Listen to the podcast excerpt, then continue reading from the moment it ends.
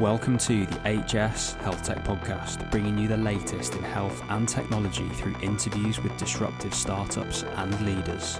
Subscribers get a new episode every Thursday at 6 pm, and I'm your host, James Somauroo. Hey guys, welcome to this week's episode. Hope you are enjoying our brand new exciting jingle. And to go with that exciting jingle, we've got a very exciting guest with us this week.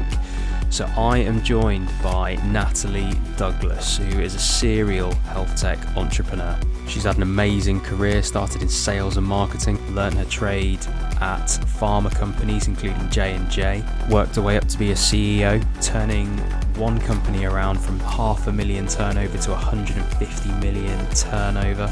She then turned around a massive health tech business called Healthcare at Home, which you've probably heard of, which got acquired by a private equity group and she's gone on to found her own company. As you can imagine, she advises quite a lot of health tech companies and invests now in a lot of health tech startups too. So, if you are wondering what it takes to be the CEO of a massive health tech company, if you're wondering what it takes to transition from a founder CEO to a CEO of a massive health tech company, and you're looking to figure out whether you've got the qualities required to found your own health tech company and run your own health tech company, then stay tuned for all of those questions to be answered on this week's episode. As always, if you want to get in touch with us, then head over to the description of this podcast in Apple Podcasts, Spotify, whichever you are using. In there, you'll find all the links to our socials, websites, and emails. So, Natalie, welcome to the HS Health Tech Podcast. How are you doing? Thank you very much. I'm good. I'm good. Thank you very much. Yes. Excellent. Whereabouts? Whereabouts are you uh, speaking to us from today? Natalie? I'm speaking to you from uh, my house, actually, in Princeton, New Jersey. I just moved uh, back to the US uh, after spending six years living in Switzerland. So um, I've just undertaken quite a big move, oh, albeit. Oh, wow back to a part of the world uh, I know pretty well. So yeah, all good. Excellent. I was going to say you don't have an American accent, but I'm sure we'll hear all about where you're from and all your different moves. So um, yeah, that's it. I know we've spoken before, and uh, I've obviously heard about your background and stuff. But for the benefit of our listeners, why don't you tell us your story?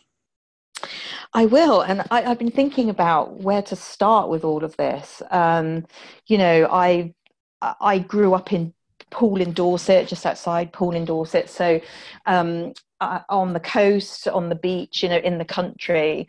Um, I am one of three kids. I am uh, a product of, um, I guess, a, an extended family, all of whom ran their own businesses, albeit they were all very small businesses. So I guess I come from um, you know a background of people doing their own thing um, it's in the family then it is in the family um, in many respects. Although you know, I did end up going into a corporate career at the beginning.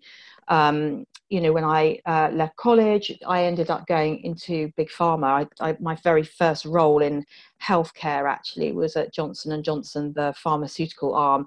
And you know, uh, when I look back on that move, it was quite a big deal because I wasn't necessarily scientifically uh, minded. You know, I had a, I'd studied marketing and business um, at degree level, but I wasn't um, particularly uh, scientifically motivated. Let's say, I, you know, I managed to squeeze into the training program because I did have one of the pre-qualifiers, which was an O level as it was at the time in biology. So, I, I, you know, I, I managed to squeeze myself into the training program at J and J, and and I don't know how that happened in many respects. the only one on the training course without a biochemistry degree, um, and I, I suppose that is a, in a way that was that's kind of been a little bit of the um, you know th- it's a concept around my life which is i haven't always you know i've ended up in a situation that maybe i wouldn't have expected to be in in some respects. My what was i good at? Um, english languages music all of those things. And yet i've ended up in a um, you know, building a career in the healthcare industry, and and actually, particularly in, in my role at J and J, I was working in very intense fields of medicine and very innovative areas of medicine back in the 90s. um, you know, working alongside some of the most eminent clinicians who were treating patients with HIV and AIDS. And in those days, this was before triple therapy. And, wow. you know, I was right in there at the clinic, you know, talking to the doctors who were right at the cutting edge of new and innovative ways to treat people, figuring out what was going on scientifically, medically, clinically, and also talking to patients. It was an amazing time in many respects, but also kind of pinch yourself moments where I didn't really think about it at the time, but when I look back, I'm like, wow, how did I, how did that happen? Um, I don't know is the answer. I don't know how that happened. It just did. um, so I wish I could give you some sort of really intelligent answer to that, but you know, I just can't. And so I, you know, I have spent most of my life um, building businesses, selling drugs to doctors, but building healthcare businesses. And now, you know, I'm an investor in healthcare business, predominantly healthcare businesses. So, you know, I've spent years in healthcare and have um, occupied a number of seats along the way. You know, I started right at the bottom, carrying the bag, as we called it, you know, selling drugs to doctors, calling on GP surgeries at seven o'clock in the morning, which was not an easy job. You know, yeah, like a proper sales ago. job. Oh, it was total. You know, mm. yeah, and um, you know, getting trying to get there before twenty other reps from twenty other drug companies. You know, I mean, it was um, some of it was really intimidating and um, some of it was really enjoyable. You know you could you could get to meet some really great people but it wasn't an easy job um, getting certainly getting past the receptionist. That was a bit tough um, it was a bit easy work, working for johnson and johnson though was quite helpful because i had little i had little um, bottles of johnson's baby lotion and for some reason that used to do the trick. I, I, just you know whip the stuff out of my bag and i could get an appointment a bit easier. I wouldn't say it was quite as easy as that but yeah so i don't know i was this dorset in a way country girl quite naive and um, when I look back at my career aspirations and what drove the route that I took, it was probably based on um, looking at some of the natural abilities I had, but also combined with this vision of what my life could look like. I didn't really have a career ambition per se. I didn't have a sector. You know one of my best friends is very senior at j&j today and she said to me she always wanted to be a pharmacist um, you know from the age of like eight years old. Well you know down in dorset i don't think i really knew what a pharmacist was yeah. uh, at eight years old. Um, you know i was surrounded with um, a, a loving family lots of outdoor activity but very um, you know, in, in, honesty, very parochial when I look at it. And I guess I used to, I was an avid reader. I used to read a lot of books, and and that sort of fueled my fascination and my interest in more broadly moving to London. So that was, in, in a yeah. way, that was my goal. It was not necessarily I want to do this with my life. I I was definitely influenced by the fact that most of the people around me in my immediate family seemed to work for themselves. Um, apart from my uncle who was actually a professional football player but that's a, a, a whole other you're just dropping you know, I just these, now. I've just got this these random great. there's a lot of random elements in my background. Some, some real there's some real quirkiness and I and I definitely think that you know I would describe myself as a bit of an outlier in a in a number of ways. So in um, a group of outliers it seems. Totally totally. And Who so I'm play for your uncle um, oh, West, West Bromwich Albion. Crystal oh, I'm a Palace. Wolves fan. That is terrible news. Yeah, and well, I'm sorry to hear that. Yeah, he was, and actually in his day as well, they didn't get paid the kind of money that get they get paid today. But um, yeah, he was a professional footballer, and um, you know, my grandfather ran the local football team, and my dad was the referee. You know, so I grew up in quite a sporty family as well. And of course, I, you know, whilst I look after myself, I was never.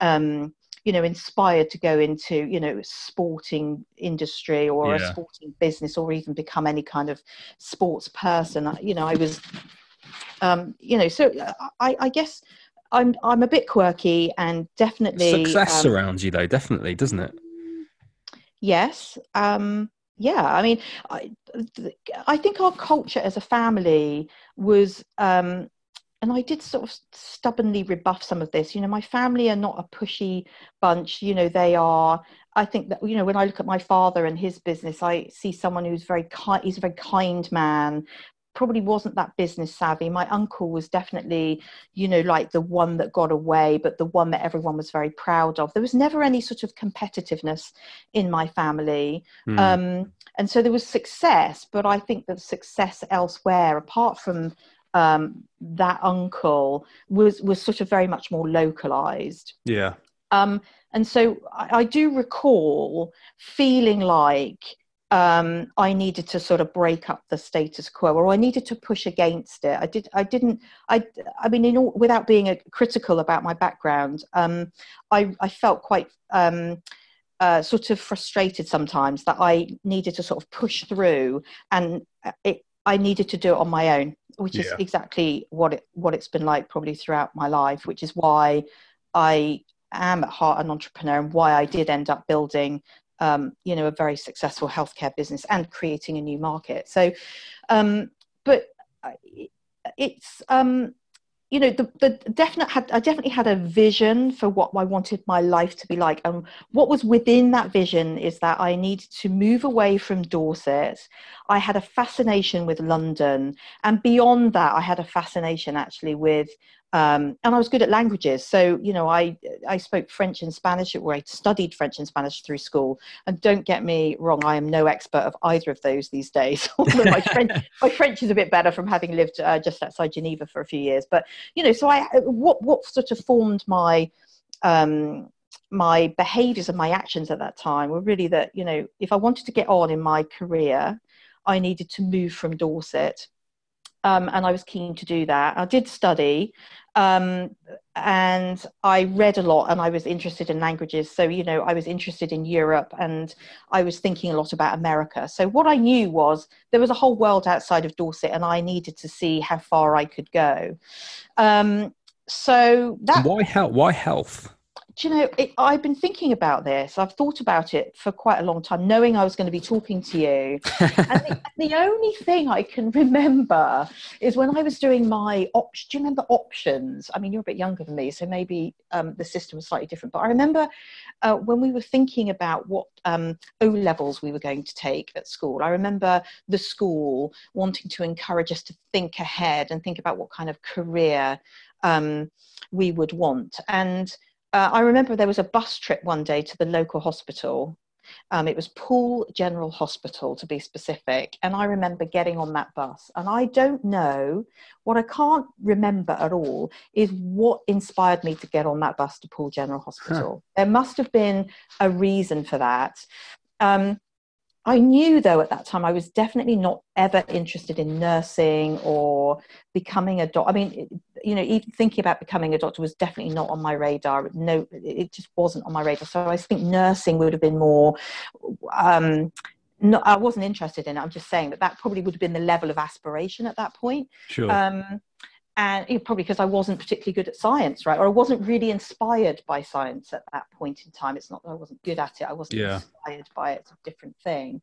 But I do remember getting on that bus to Poole General Hospital and having a, a good wander around a hospital, and that's the, that's all I can tell you. I don't know why I did it.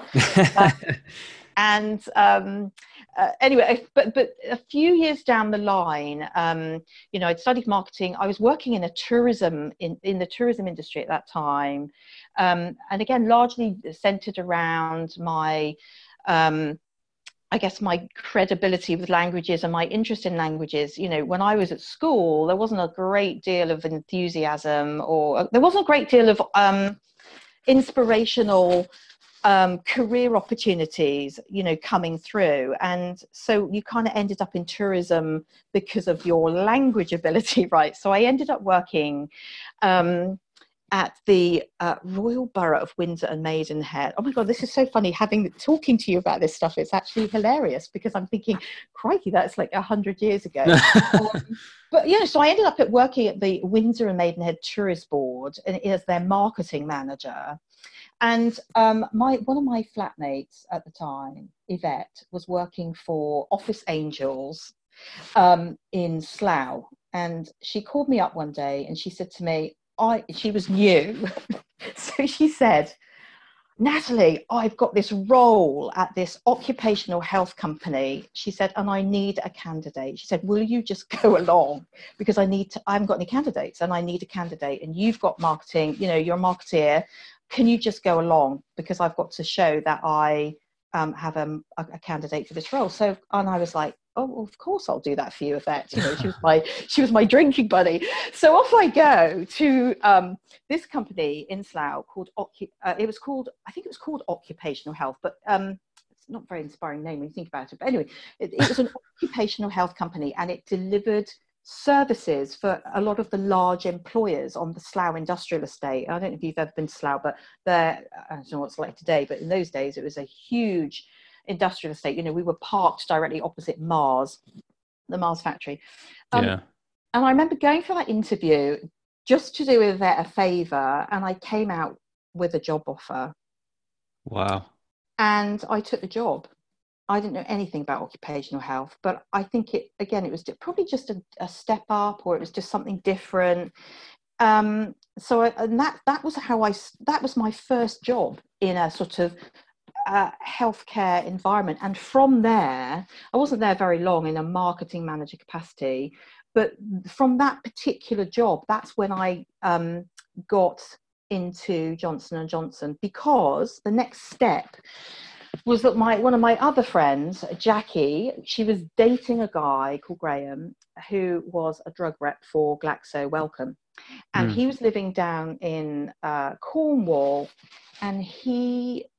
I used to talk to him about his job all the time. I'd be like, "What are you doing? Why are you doing that?" And I was fascinated with his job, and it was basically through him and through Jackie that um, my connection to them inspired me to respond to an ad in the Daily Telegraph on a Thursday. All the ads used to come out on a Thursday for drug reps, and I, and I just applied for the job, and I got it. And I ended up on the training program at Johnson and Johnson, which was really my big break into uh, what I would call mainstream health, healthcare, mm. and you know, working in a big corporate environment as well. So I was, you know, rookie rep, no um, biochemistry degree, but somehow on, and that training program was really intense.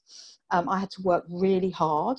Um, we had tests every week, and I remember some weeks I was the bottom of the class. Right? I mean, if if you're the one with a marketing degree versus the biochemist, and uh, you're learning the mode of action for this particular, yeah. you know, therapy, you know, you can imagine that stuff was really hard for me. And there were there were times when I was like, "What the hell am I doing on this training course? I'm not good enough to."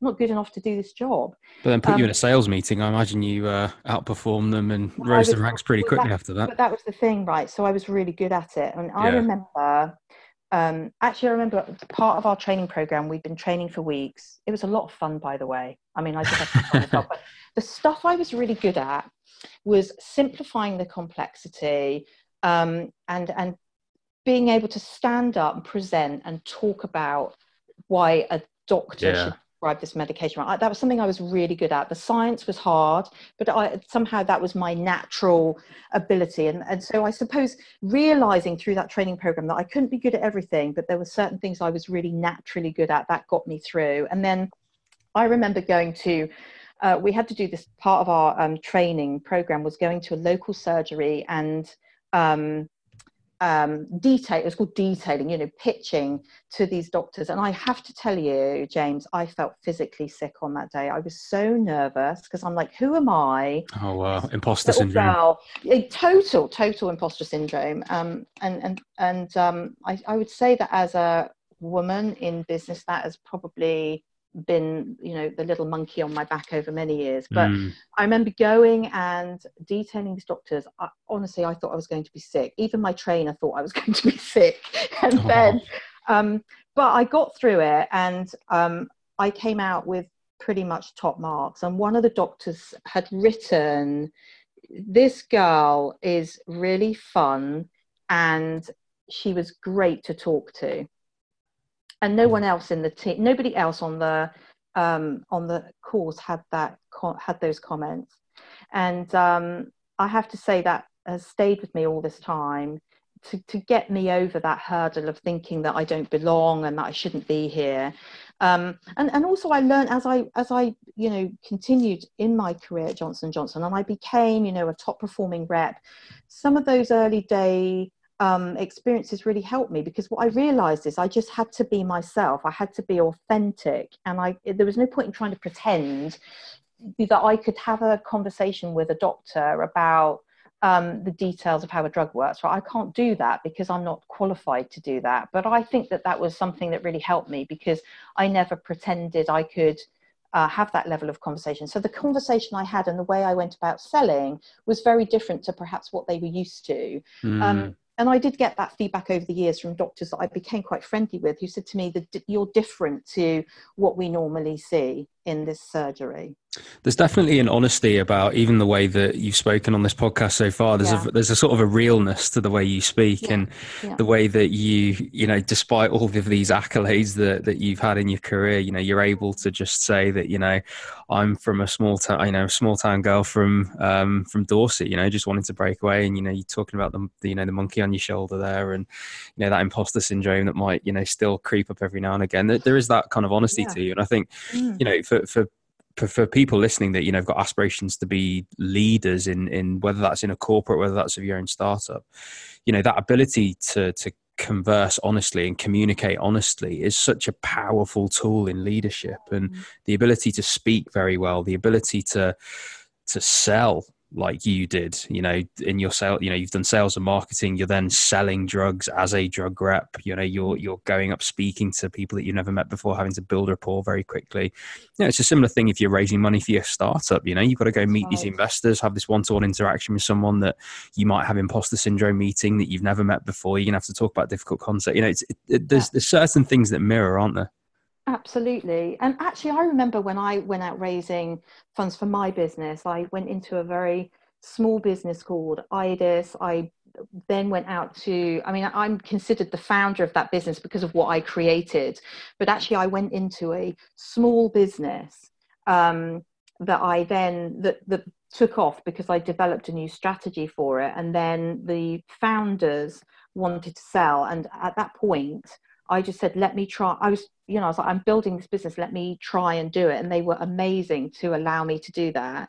Um, and so I had to go out and pitch my business model to a whole bunch of private equity guys. And this wasn't a startup, you know, I was generating at this point, by the time that we actually got private equity in, the, the business was in excess of a 2 million EBITDA turnover business. But I had, st- I had started in that business when it was generating less than, you know, half a million in EBITDA. So, um, but I had to go out and pitch. And this is where I, some sometimes when you're going you know that imposter syndrome it, di- it didn't hit me until afterwards i because i had to stop myself from thinking i've never done this before right? yeah so um when I'd gone into that particular business, um, Uh, some of what I'd done before, you know, training at J and J is just the most incredible training you would ever get. You know how corporates work, how you need to support people to do their job, how leadership works, what management is. It was amazing, amazing training. Had a resource. It doesn't necessarily teach you some of the other commercial elements which I learnt elsewhere. But you know, going into IDIS at that time, it was a very sort of, you know, like a family business and I had to bring structure to it. I had to bring strategy to it. I had to bring commercial thinking to it. But going out and talking to potential investors, you know, banks, I didn't know anything about, you know, corporate level banking. I didn't know anything about private equity and how that worked. All I knew how to do was talk about my business I backed it up with the numbers too. So they, you know, I could talk about it eloquently. I could explain where I was taking the business. Um, and I was talking to people who didn't know anything about this particular sector of healthcare, which was quite unique and quite specialist. So I was creating an industry, creating a market. And I only knew this from my work um, at J and J, working in the sort of investigational medicine space. But I was able to clearly articulate the business model I answered every question they had, and I could back it up because I had a track record. You know, tick, tick in the box that you were J and J, tick in the box that I had some good, solid, credible, um, you know, solid business yeah it's, it's things you can point to isn't it and on your cv that stuff. it makes people feel comfortable yeah absolutely and but i i still um and i and i had people eating out of my hand every bank wanted in probably minus one um and you know i was i was talking to sort of four or five private equity firms all of whom wanted to invest. So you know i didn't i and i actually didn't waste too much time worrying about that because what i was worrying about was i need to secure this deal so that I can take the business forward. So, you know, you can, you have to bet. In my experience, what I do is it, it's that kind of feel the fear but do it anyway mantra that that works for me because it's like, okay, I'm a bit scared, but this is most important, so I'm going to focus on that objective, right? And that's how that's how I roll, really. And that's an, and that's another thing that you've just mentioned there is focus you know mm. that feel the fear and do it anyway it's it's like okay i'll allow myself to appreciate that this situation is what it is and I'll let that emotion, you know, wave over me. Yeah. But actually there's a job to be done here and I'm just going to get down and focus and do it. So, you know, you've highlighted another very important quality that you've got to be a good CEO there. With IDIS, Mm. What, what what is IDIS? Is that is that a pharma company that you moved to from? Was it a small pharma company? What was it? So, um, oh my God! So it, this business. So I had come back from working overseas in Canada, and I was doing a an interim role back in pharma for uh, GSK. And a, a, a, friend, it was again one of those serendipitous moments. A friend of mine was working as a pharmacist at this company called IDIS. It was actually called IDIS World Medicines at the time. And she calls me up and she says, right, this company needs a marketing manager. And she said, are, are you interested? Um, she said, there's, they just need somebody who knows, knows what they're doing. So I go along and what this business was doing, it was called IDIS World Medicines. And what this business did is it found medicines that were not licensed in the UK. They had to find medicines that were licensed outside the UK mm. to bring in under special importation for individual patients with unmet need. And so, to give you an example, this could be a preservative free formulation of a medicine that you know is needed for a particular baby at Great Ormond Street Hospital, right? So it's, yeah. it's un, it was an un, in a way it was like an unlicensed medicines procurement business and it was Ooh, doing this for the nhs um, and of course i understood this concept because of my time at j&j because what happened at j&j particularly with these patients with hiv and aids they would have very serious when they actually had AIDS and it was sort of protracted and it was sort of fairly late stage, they get horrific um, opportunistic fungal infection. They would get candida, severe candida in their yeah. mouths, which would mean that, that you know they can't swallow. So one of the drugs I was promoting at the time, which had a label, was called itraconazole. Yeah. Um, but there was a solution, a liquid formulation of itraconazole that was in um, development. It wasn't yet available. Um, but we were supplying it on a sort of compassionate use basis. Um, under prescription, this is all, you know, um, official, it's the doctor that's making that decision. So I understood this concept. Um, and, and maybe not many people did understand that concept, which is why the whole IDIS proposition got me. I was like, I understand what this is. Um, and so it was importing medicines into the UK for individual patients, and it was doing a pretty good job. What it was also doing is it was importing comparator drugs, just to a small extent, comparator drugs for clinical trials. So it had some pharmaceutical clients as well. And it would sometimes do this to other territories. So we had a few clients in France. Um, so we would export a British licensed medication for use in a French patient, um, but that particular medication wasn't actually available in the French market. So that's what the business did. But when I came in, I was like, I, I remember going for my interview and uh, it, my head just exploded into this mind map um, that's the only way I can explain it. Like a big mushroom cloud puffing out of my head, and I could, I just, I just mapped out this model because I was like, I get this, I get the comparator drug, but also what I could see is pharmaceutical companies need to be working with this company to enable more patients to get access to these drugs. And it's all regulated. This was a, a model that no one had created. So, poof, there it was. There was the idea. Um, so I took the job and I became the marketing manager. Um, and then they said to me, um, can you take on sales? And I was like, yeah. So I became sales and marketing manager. And I don't think they'd ever seen anything like it. And this was like a really pedestrian, like everybody used to go to lunch at the same time. And I would be yeah. the one in the office going, where is everybody? The phone's ringing. and, um, so I think I was a real irritant to start with, especially for the staff. But for the founders, they were like, my God, you know, she's getting stuff done. And yeah. um, the EBITDA started to go up. And I started to build this model. And then I took it out to industry. I, I remember um, setting up this focus group um, it was about 15 managing directors of British pharma companies. And I said to them, right, this is my model, this is what we do, and um, this is why you should work with us, doing my little sales pitch. And I have to tell you, I was very nervous. That was one of my most nervous presentations because these guys were really important people. Yeah. These were running all the big pharma companies in the UK. And there was this was me, massive imposter syndrome that evening. I'm like, oh my God, who am I telling all these guys what they should be doing? And one of them still very, very male dominated as well. Oh, I was the only woman in the room. I think yeah. they honestly thought I was going to be making the coffee after I finished my presentation, right? And I've had loads of those meetings. Yeah. Um, and uh, so I was a bit nervous. And there was one guy in there I knew really well. Um, and he was really helpful because I think he he could see that I was just not. Um, he could see that I was really feeling nervous, right? So yeah. he sort of helped me out because he happened to be working with us already. So he was, uh, his name was um, Tim, and he was just a massive support to me that evening.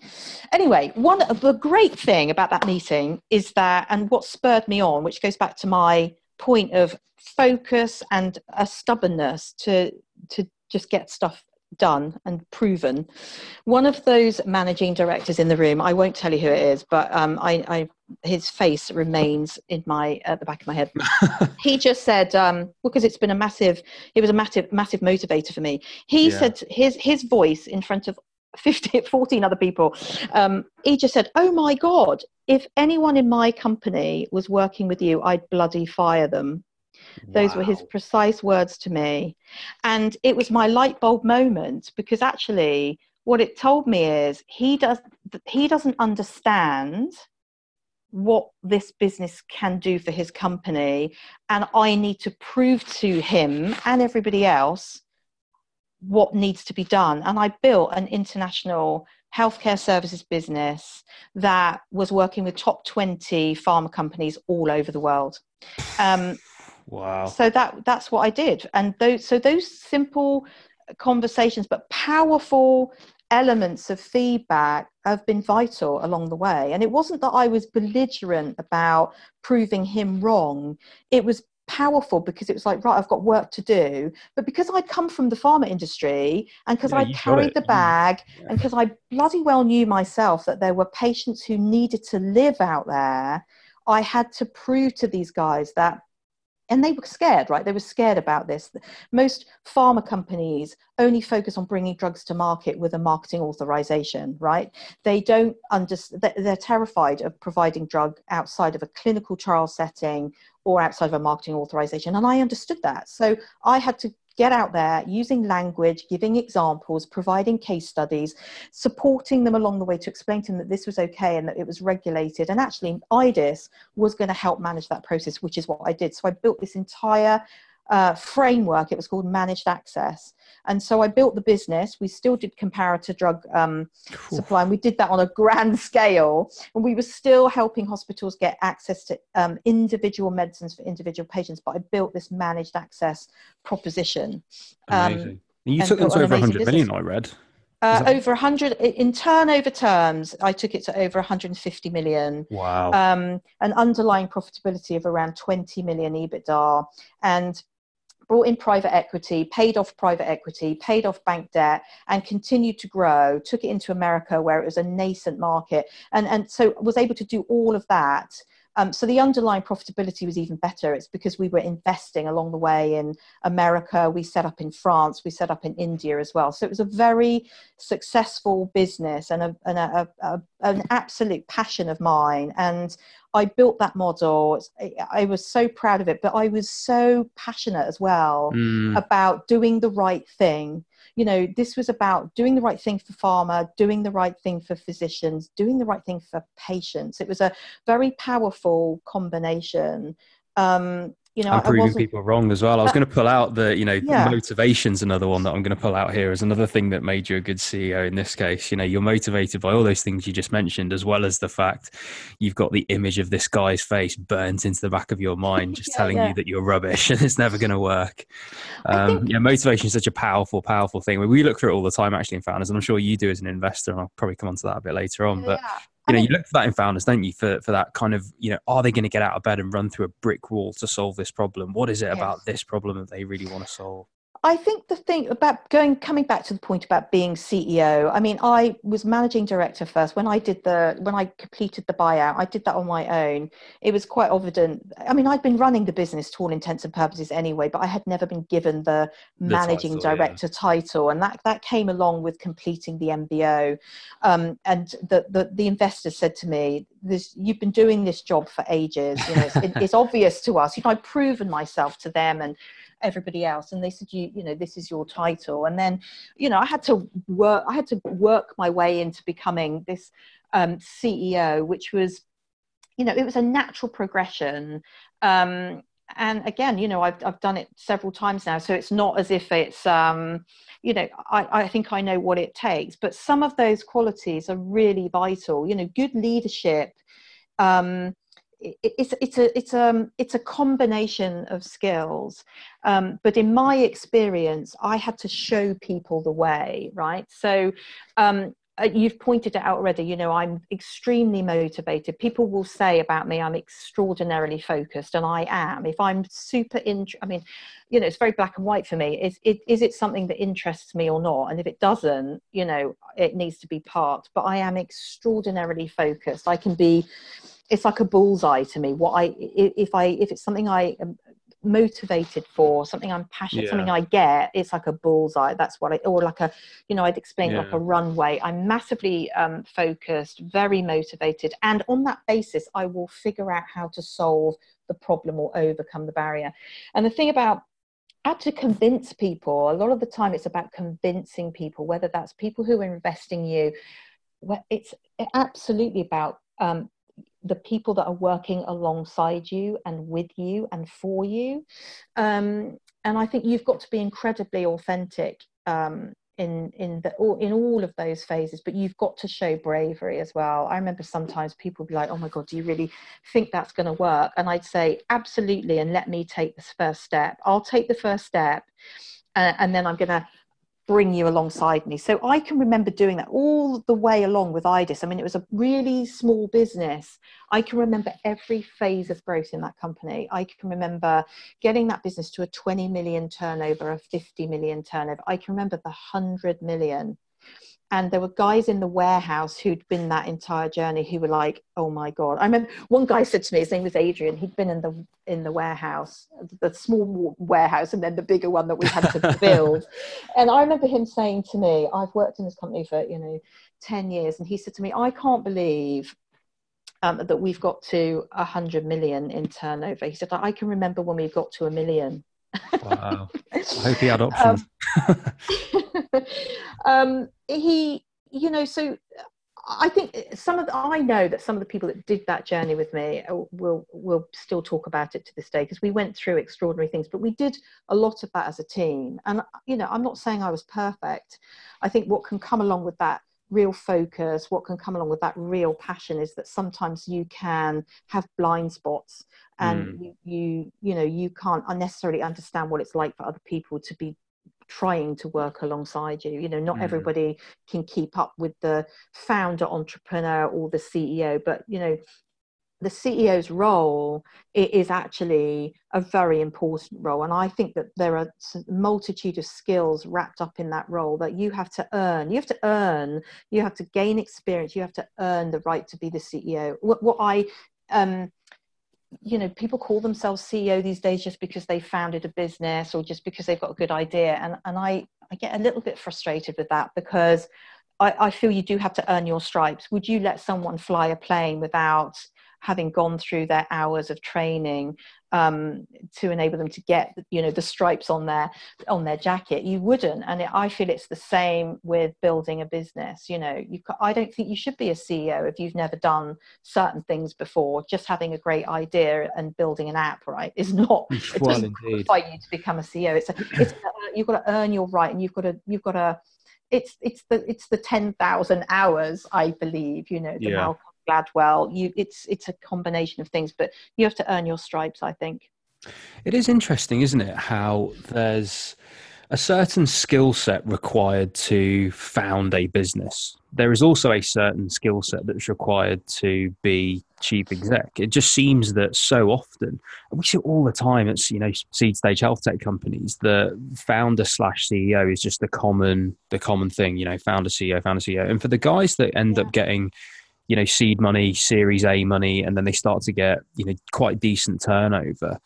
You can often see that kind of imbalance in what they want to do what they're good at what they think they're good you know all these and all these kind of discrepancies start coming in in all these different categories. And it strikes me that you know someone like yourself who's worked in corporate environments with you know big money turnover you've you've actually proved it. You know you've gone from half a mm. million to 100 million 150 million ebitda. You know it's it, someone like that is is just used to the the innards of a big corporate, and there comes a point, doesn't there, between startup and scale up where you end up getting a lot more bureaucrats in. It it becomes a lot more boring. It's not about yeah. that initial startup-y stuff, and so yeah.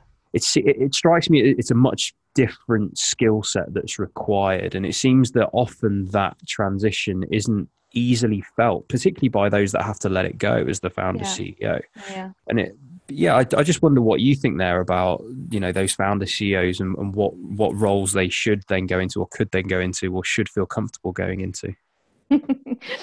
um, I think that's a really good uh, question. I think you know, there's a lot of ego in all of this as well, and people. Oh, absolutely, to, yeah. I, I, think you know, and uh, I think uh, I mean, God, where to start with that one? I mean, look, the, uh, it, it, goes back earning your stripes. I also did a massive turnaround of um, uh, healthcare at home. You know, it was a one and a half billion pound turnover business. You know, I, I've got unusual skills. I can do the big corporate. I've done the startup. I've built a business. I think those are quite unusual skill sets in one person. Um, but they're extraordinarily helpful, I think, in in what I'm doing now, which is looking at um, investing in businesses. Looking at when it, when does a CEO or a founder entrepreneur know when to step back? I think there's two things. One is when they're no longer really loving what they're doing, hmm. um, and and secondly, um, when they're surrounded by people who have got experience, who can gently point out to them when it's time to move on. Um, I've just done this in two organizations. One, um, a non-profit. I've just put a new CEO into uh, a non-profit, and the founder. Um, you know, she recognized actually that she wanted to do other stuff. She's like the firefighter, the big um, sorry, the fire starter. She's, you know, she's the big ideas person. And as the organization was growing, she was getting more and more bogged down with the day to day operations as it's grown. So she'd grown it. She knew it was time to move on, but she what's difficult for the CEO or sorry the, the the founder entrepreneur is in some cases is sometimes one is letting go anyway but sometimes when they know they want to let go the question is who do they let it go to? Yeah. Um, so it is a bit complicated but um, but it doesn't need to be right? I think most I think the starting point for founder entrepreneurs is maybe not to give themselves the CEO role in the first place. You know, be the founder, be the founder of the business, and then look around you and think about how you're going to build this business. It doesn't all have to center on you. And in the minute you give yourself that CEO title, it all centers around you. So that would be uh, something that, you know, founder founders need to think about is this business going to be about you are you going to be doing everything or are you actually going to be doing this alongside other people? You, can you recognize when you need other skill sets? What i'm seeing a lot of at the moment which i think is quite interesting it's certainly businesses i'm looking at is there's a co there's co-founders. So um, it's not just one founder and, and like one ceo so they're either sharing the ceo role um, or and that comes with complexity. But my point is it's some of these businesses are not focused around one individual and i think that that that can make a lot of sense. But but recognizing that you know if you are the founder why do you need to be the ceo sometimes if you're looking at investors maybe you know investors can be are guilty of this, giving that title to someone who's ill equipped for that position uh, because they need that for their fundraising or whatever. I, I, I don't know why they do it, but I, uh, you know, if they have been given that title, my view would be they need to think about how long they can run the company in that role, right, with all of those responsibilities. Um, and they need to think about timing of when they sort of break out of that role um, so that would be some of my thinking around that. If you've got, um, and actually, if you're bringing in external investors, if you're bringing a board structure around you or advisors around you, just going through this in another business, um, you know, those advisors, if you value the advisors you've brought around the table, you know, going back to my point about gently persuading, those advisors know, um, you know, they're there to sort of hold the net and help manage the, the, the ego, the expectations, but also help transition that CEO um, into the right role. You know, founders are hugely important in companies, but but they founded something, they created something. They're not necessarily going to be the ones that can manage every next step, right? So it's inevitable that they're going to have to move. So you've got to think about when that person moves or they've gone a different route like i've explained of you know earning their stripes and and and, and then you know they can they are growing at every stage of the business because they're putting it's like a little ladder you're putting another you know you're not trying to grow too fast you're doing it incrementally and i think that you know it, the right route depends on you know various stages of growth and what the expectations are but you know i think that what's if you look at what's happening in health technology um, you know, there's explosive growth examples, and I think people are being highly unrealistic about, um, you know, what it takes to build a business. Right? Everybody thinks they're going to build a unicorn just by putting a PowerPoint together and raising hundreds of millions of dollars. um, I mean, I talked to a guy the other day. He was like, "Oh, I've got to talk to you about my amazing model," and he he just said to me, "Here it is. It's a PowerPoint presentation, and we're going to sell it for." He said, "It's going. Well, I'm going to sell it for fifty million pounds." And I said, well, what happens between the 2 mm-hmm. Where's the substance between the PowerPoint presentation and that valuation, let alone an exit? Mm-hmm. And, and, and, and that, you know, that sort of sums it up. But also, when there is a, this major traction, when something really takes off, you know, and that founder entrepreneur is sat in the driving seat as the CEO, you know, some of that ride is fantastic, but it's not going to be a great ride the whole way along. And, you, and, they might become might become a big business before that CEO realizes failure. Mm. And you know, I think I think that's not a great place to be because that can affect people in very in tremendous ways um, when they're suddenly faced with failure, having um, you know having a- achieved you know in inverted commas great success so early. From the investor side of the table, it'd be quite telling, wouldn't it? And it'd be it'd be quite a demonstration of insight and humility for you know founder CEOs when they are presenting to to get investment that they actually did put that finite time on when they would be CEO yeah. until you know if if mm. someone is going for a Series A, Series B, and actually then showing their own you know fallibility humility insight whatever you want to call it by putting that finite time on it by saying you know here here is my skill set. Here here is where i was useful and am useful and actually that's going to go in this direction and we're better off bringing someone in in that direction there to cover all the things that i am doing. That you know it's it, it, it's interesting when you think about that and yeah. i don't know there's, there's part there's part of me that likens it. I mean i know we mentioned ego and things in there. Mm-hmm. I think a lot of that is tied to identity as well I remember when I was leaving medicine, and I'm sure the clinicians listening that, that have either left medicine or think about leaving medicine might identify here as well.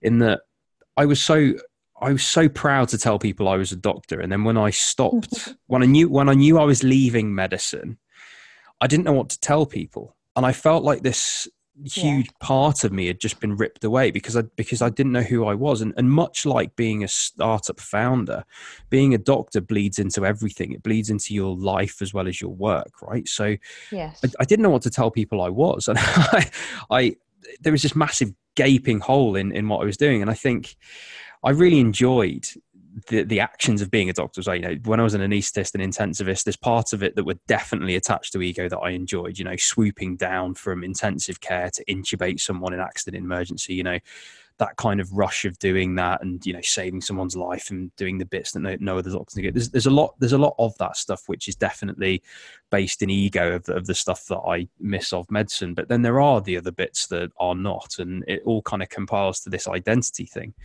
And I imagine that's the same for, for CEOs. You know, you've grown a company to a million, two million turnover, and then all of a sudden you've got to now take a back seat and allow someone else to run it. I was actually talking to someone, well, someone I know very well, uh, who is he's going through this at the moment actually. So he's handed over the reins to a new CEO. He was the founder of the company. He raised a, f- a couple of million pounds, Series A, blah blah blah, and now he's handed over those reins. And he said it, there's there's nothing tangibly actually any different. He just said it's just the way it feels. It just doesn't feel the same anymore. And now yeah. he's he's wondering, should I go and start another company and do that first bit? Maybe I am just good at that first bit, you know.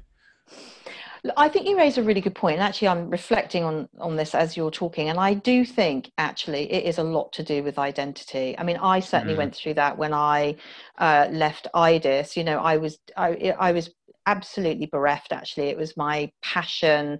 Um, and and it, it was actually about it was a total crisis because uh, that business was actually a lot about me as well. It, it, it personified me in some respects so it, it wasn't necessarily about being the ceo per se. It was about the business. So i can understand um, exactly what you're talking about. And i think what we need to then do is um, focus on um, what's actually required and what makes a, a, new business successful and that is the founder role that is you know that is a fantastic yeah. um, actually that's that's that's more um, in a way that's a more sort of talented skill set than Indeed. i can't believe i'm saying this it's a more talented skill set than being you know a ceo because actually I, I, you know as i've said before learning your stripes founders don't need to earn their stripes they just create something that came out of their head right that's an amazing that's sheer you know genius right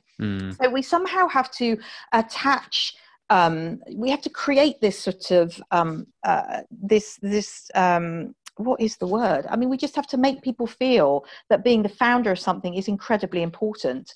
And, and I think that that's only going to happen when people stop calling founder entrepreneurs CEOs, right? Why are they called a CEO? A CEO is an operator, it's not the same thing. Yeah. Um, and, and so we have to create, there's, there's, there's kudos and genius to that, um, that founder title. So I don't know, it's how we transition people without them feeling like um, they've failed or without them feeling like they've lost their identity, um, I think is something worth exploring. It's probably mm. worth exploring with a bunch of people who've been through it. But um, I think it's much easier if, it, if somebody recognizes that it's time to move out of that seat, much harder if, uh, and I'm sure this happens a lot somebody's been in that role uh, since the start the business has been really successful and then suddenly they're ousted for all sorts of reasons and i can imagine that um, that's a very hard place for someone to be. There's a lot of soul mm. searching. Um, and actually, I, I, was dealing with a business a couple of years ago that, where that had happened, where the founder had cre- who, and CEO um, had to be replaced because suddenly the business wasn't working, and he was absolutely, you know, flawed. He had no idea what to do with himself. But I think um, you know it's complicated it depends on the type of personality you are but you know if if people if founders entrepreneurs stroke ceos are creating a business they're encouraging and securing investment my belief is that it that what comes along with that investment should be this um this team of advisors who are there to help support the founder as well as support the business. That is my point. There's no point in just bringing in money um, there's too much money around at the moment anyway. It's super easy. I'm not saying it's it, it's when I look back to when I was looking for money, I don't believe it was as easy then as it is today. There's just so much money around, and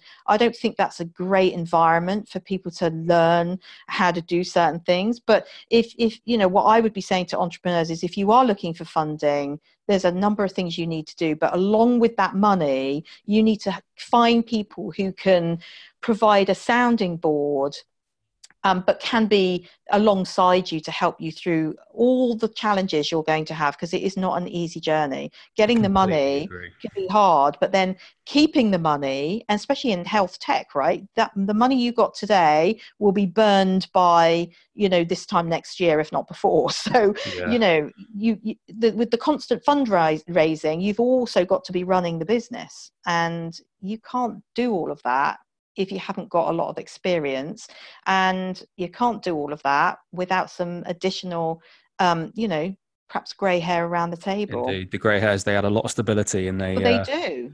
yeah they do. indeed. They steady the ship significantly. the highlights. In my case the highlights.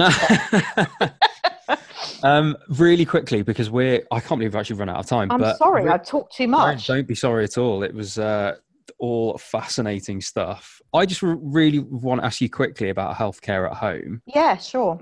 It was a huge challenge for you to go in and essentially turn that business around. Yeah. What was the mm-hmm. biggest challenge? How did you go about fixing it? I walked into healthcare at home at a time where the business was. Um, oh, just for our listeners, what is healthcare at home? I'm well, sure Healthcare at Home is Britain's uh, Healthcare at Home is Britain's largest clinical home care business.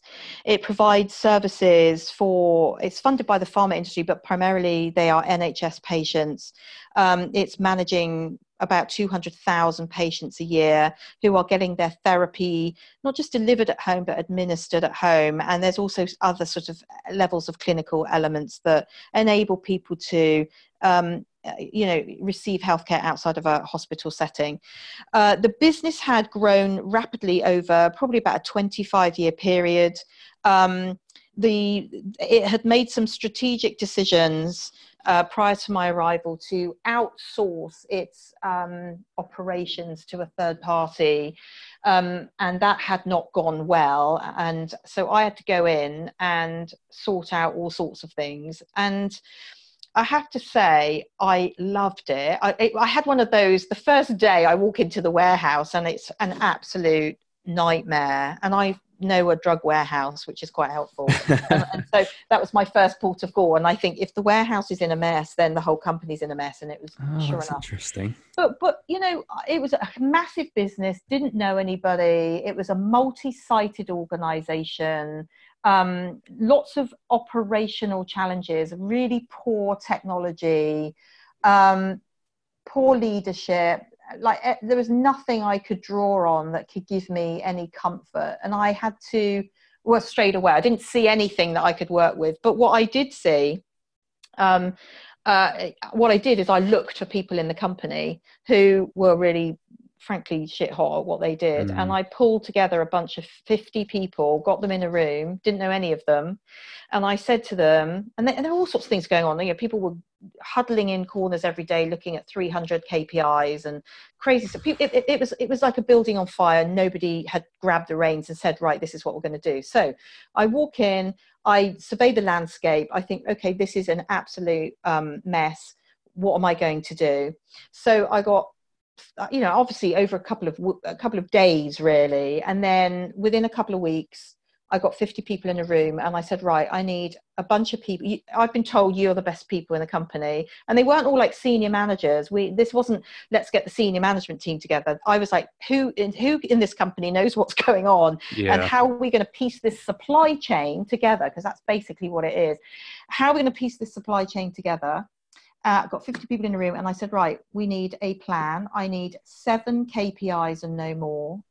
And those seven KPIs are going to dictate what we focus on in order to get this service back up and running. And those 50 people were utterly amazing. Um, there was one girl in particular, Sarah, who took the reins and said, I'll lead the team. And we got a plan of action in place. And focus on those seven KPIs. I then did a big communication to all our clients, NHS and the pharma industry, and I said, um, I'm really sorry, we are in a mess. We are going to sort it out. Here's our plan, and we're going to get this service back on track within 12 weeks. We actually did it in eight weeks, and that hmm. wasn't the, the end of it all, right? There was a long phase of um, transformation, but the priority, going back to the focus, is we need to get this service back on track. We need to stop the phones ringing because some patients didn't need to be phoning in because they were still getting their therapy.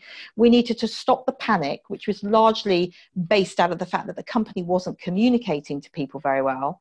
Um, we need to tell our customers, sorry, that this is the plan and we need you to support it, which they did. So I had a lot to do but we turned the performance of the business within eight weeks and we'd said we'll do it in 12 um, and then I got the whole company together. We did a series of meetings, and I, there were 1,500 people in the company. We did a three day meeting, 500 a day. And I was, and again, part of my um, mentality, one of the best things as a CEO is just be transparent and honest with people because the business was depending on staff, right? The, the staff turning up every day of the week, the passion in that business is just outstanding. But these people were exhausted with, with you know, working so hard. Um, and I just got them together and I said, right, um, this is where we're at. If we don't sort this out, if we don't get this performance um, to this level, the business is not going to survive. And we need you to be on board. We need you to focus on these things. Um, if we get there, the business is going to survive, and then we're going to take it to this level. And I just kept that transparency going.